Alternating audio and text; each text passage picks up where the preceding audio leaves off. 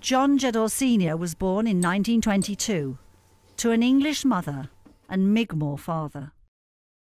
He spent the first 17 years of his life living off hunting and trapping.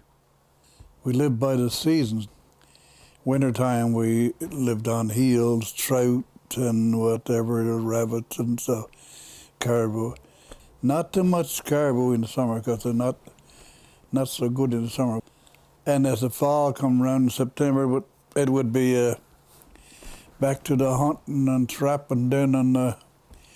This is where we used to gather the caribou meat and uh, and dry it, dry it in in, in, in for the for the uh, for the winter or whatever, you know, and uh, and trap for furs whatever we could barter for a flour. That was scarce. We get a bit of tea or sugar or something, but we lived in wigwams then.